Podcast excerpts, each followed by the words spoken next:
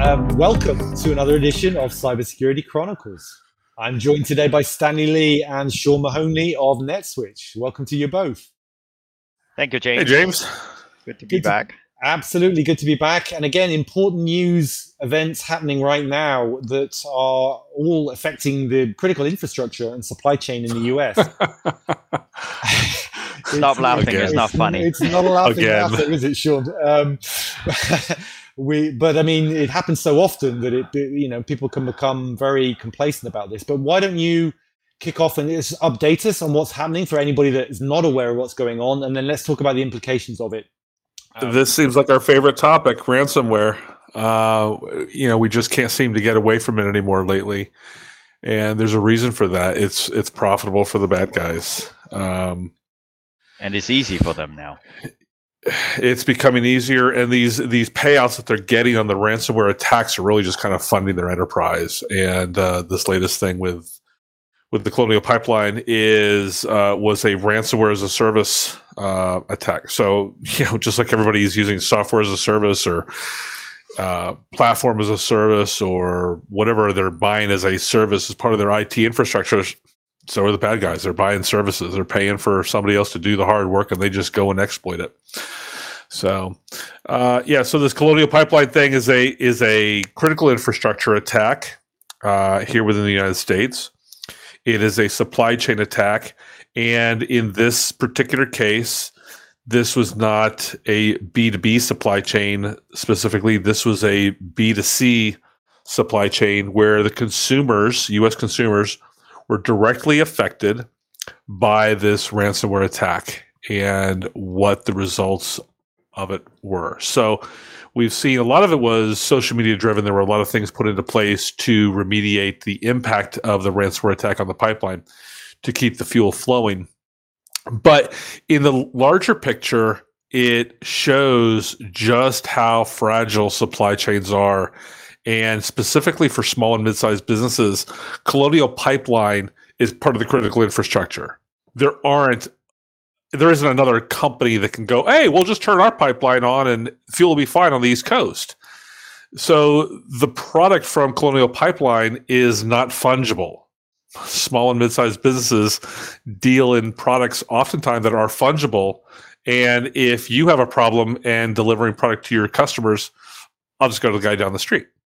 I'll go to my brother-in-law. I'll go to somebody else that's not you. Let's tell our audience what is the consequences for consumer and small businesses.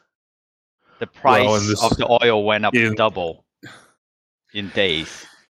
Yeah, so fuel costs from $3 to $6 something. The fuel costs went up, and there are people that are profiting from this in the supply chain, but it's really just supply and demand. If there's not enough supply, costs are going to go up. Businesses are paying more for the supply of it. We saw this earlier this year when the energy grid went down in Dallas, down in Texas. Energy was at a valuable resource. So costs, in order to get as many people wanted it, costs went up. People got hit with huge supply bills. But in this particular case, ransomware illustrates that the consumer ends up paying more for the product. Colonial Pipeline is paying more to remediate the problem. And fortunately, it seems that they were able to have stopped it before it became disastrous for their organization. But they also have the resources to have that sort of thing in place. They also have the support of the government to make sure that they have the resources to respond to this sort of incident. Small and mid-sized businesses don't always have those, but it doesn't have to be expensive to put the right tools in place. So Stanley, what are some of the easy low-hanging fruit things that somebody can do to help protect themselves? From technically speaking, always, you got to look at your backup, right? Because now ransomware happens everywhere, and you don't know when you're going to get hit. The first thing we always advise people, look at the backup.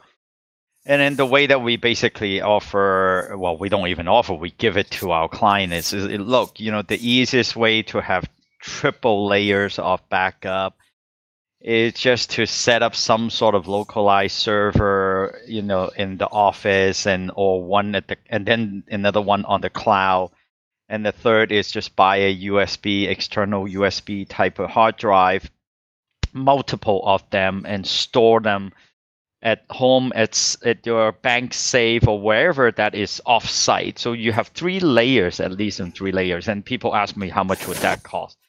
I said altogether, probably less than $30, $40 a month per users. Depends on what size and what kind of surfaces. There are a lot of actually very low costs. And we're talking about some of them are open source product out in the market space, but depends on your IT infrastructure or your IT team, how much resource and what is the depth of their knowledge, understanding, you know, the IT side as well as cybersecurity side to set all this up. And so that cost might vary.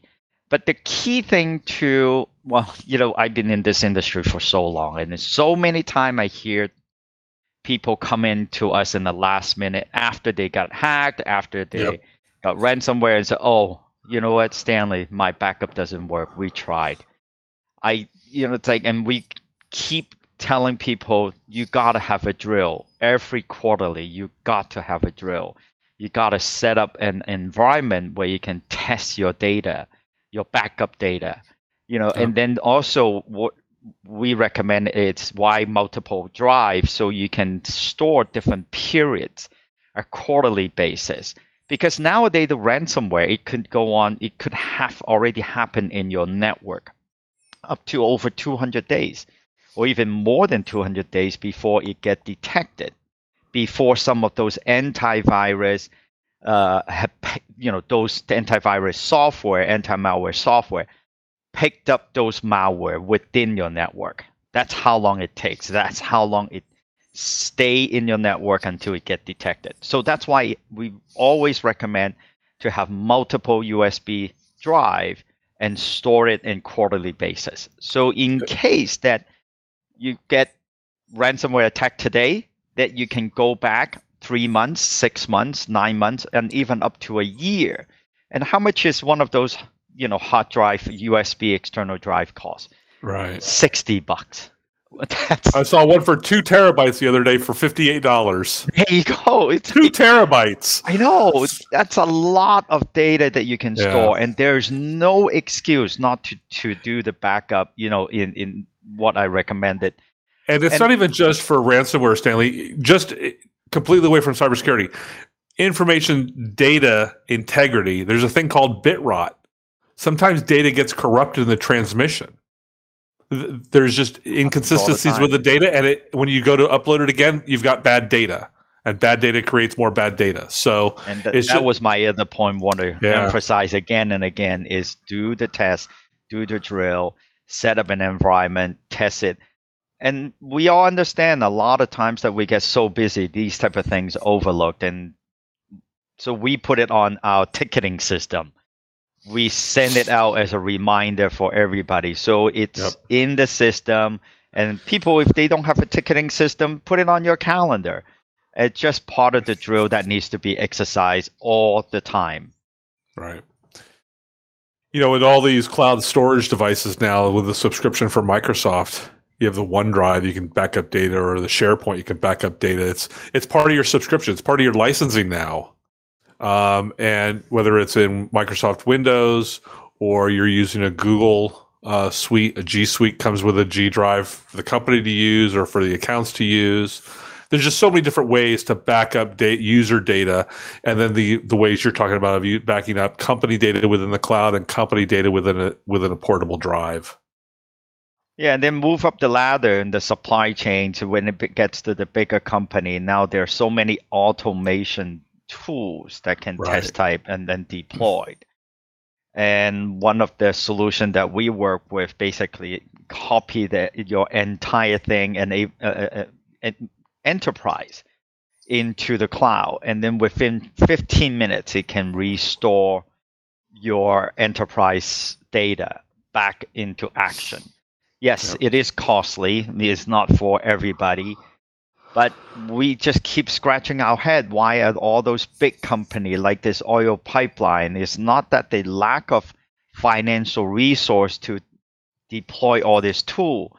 And it really comes down to communications. And we talk to compliance managers, compliance consultants, to the banks, in which they have a lot of resources. But then the thing is that, and you know, flat out, they told me that they just don't communicate. The compliance consultant telling me, you know, when they work with the bank, they don't communicate with the IT, and they don't communicate with the CISO. So it becomes so politicalized within an organization. Nobody wants to talk to each other. Everybody's, you know, they look at themselves as an enemy. We call it the regulation technology battle. It's a battle between the auditors and the technologists. And I seen it across everywhere, and all the, you know, expertise that I talk to, none of them come back and to me that say I'm lying. They say that has become such a huge problem inside the corporation, and allowing the hackers or the hacker enterprises to take advantage of our lack of communications, lack of trust among ourselves, and lack of collaborations. And that's why we see all these cases every day. I get numb looking at this already. But and then again, it's because now a lot of, from the business owner, business executive point of view, that they don't want to start this conversation because they always think, oh, there's a lot of money involved. It's very expensive to do this and that. But they just never look hard enough. They don't want to spend the time to communicate with the IT. And then, of course, the IT on the other side, that they, you know, they say, oh, you know what, I'm getting my job. I don't want to keep telling the executive doing the same thing over and over and over again. You know what I told Sean when he started in the industry? I said, what do we do best as an IT people? We nagging. And I'm sure a lot of audience, if they're in our role, they understand what I'm talking about. And then, of course, a lot of business executives just turn into deaf ears because they always think that, you know, what we're doing is always spending money. Mm. And now, you know, it comes to this type of consequences. Yeah, they don't want to spend the money, or they don't want to communicate. You know what? You're going to get ransomware. We are promoting ransomware everywhere at this point. So Stanley and Sean, I mean, I'd make the point that actually money is not the issue in the slightest here, right? Because it could be free to do all this, and it virtually is free, and people still wouldn't do it. Nope. Because there's no motivation. There's no intrinsic desire, motivation for this. This is important for them. Well, you hit it right on, and that's why I asked Sean, what is the consequences earlier on this podcast, right? You know, I've been trying to pushing this point to all the consumers. It really starting from us. Even though we don't do IT, we're just a regular day, you know, workers in this society, but it still impact us. And it's just, for an example, Facebook, which is a company I don't like. I still don't have a Facebook account, and I try not to, you know, go in near them. They don't even take the personal privacy seriously. And several years, and then now it re-happened again, the Facebook data leak. It's not that they don't have the money.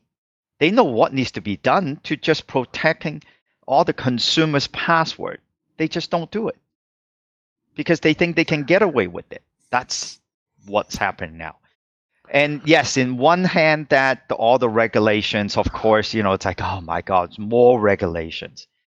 But again, on the other hand, is because all those enterprises don't want to do it, don't keep pushing it down the road, let the next CEO, let the next CISO, let the next compliance officer to deal with it. And that's what's happening. We are promoting it. We are promoting the hacking activities. So they keep kicking this important subject, you know, down the road. And who's going to hurt? Well, we are the consumer. We are the one that's hurting.